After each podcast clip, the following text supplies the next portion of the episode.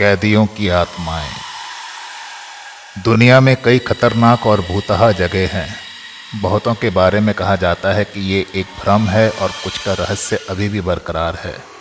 हालाँकि आज के युग में इन सब बातों का कोई महत्व नहीं है, लेकिन रोमांच के शौकीन लोग ऐसी जगहों पर ज़रूर जाते हैं।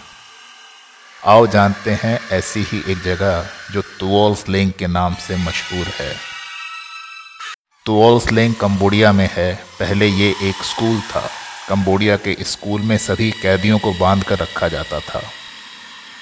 खमेर रूज के शासन के दौरान इन कैदियों को दूसरे कैदियों से बात करने की मनाही थी।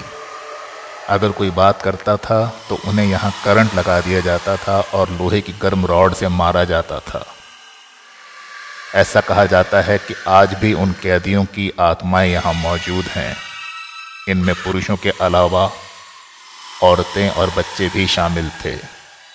कहा जाता है कि खमेर रूज के शासनकाल के दौरान 1975 से उन्नीस सौ उनासी तक तुओल स्लेंग में हज़ारों लोगों को यातनाएँ देकर मार डाला गया था। तभी से ये जगह भयानक मानी जाती है क्योंकि यहाँ कम से कम 12,380 लोगों को यातना देकर मार डाला गया था। कांग किक यू इस यातना शिविर के संचालक थे। इसे कंबोडिया की कत्लगाह कहा जाता है।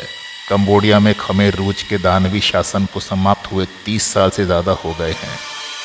उस वामपंथी हत्यारे शासक का नाम पोल पॉट था। वियतनाम की मदद से उन्नीस में पोल पॉट के शासन का अंत हुआ।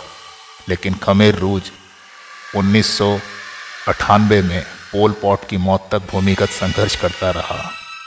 कंबोडिया में खमेर रूज का शासन चार साल चला। इस दौरान वहाँ हुई हत्याओं को बीसवीं सदी की सबसे बड़े नरसंहारों में गिना जाता है। खमेर रूज के चार साल के शासनकाल के दौरान सत्रह हज़ार महिलाओं, पुरुषों और बच्चों को कैद रखा गया था।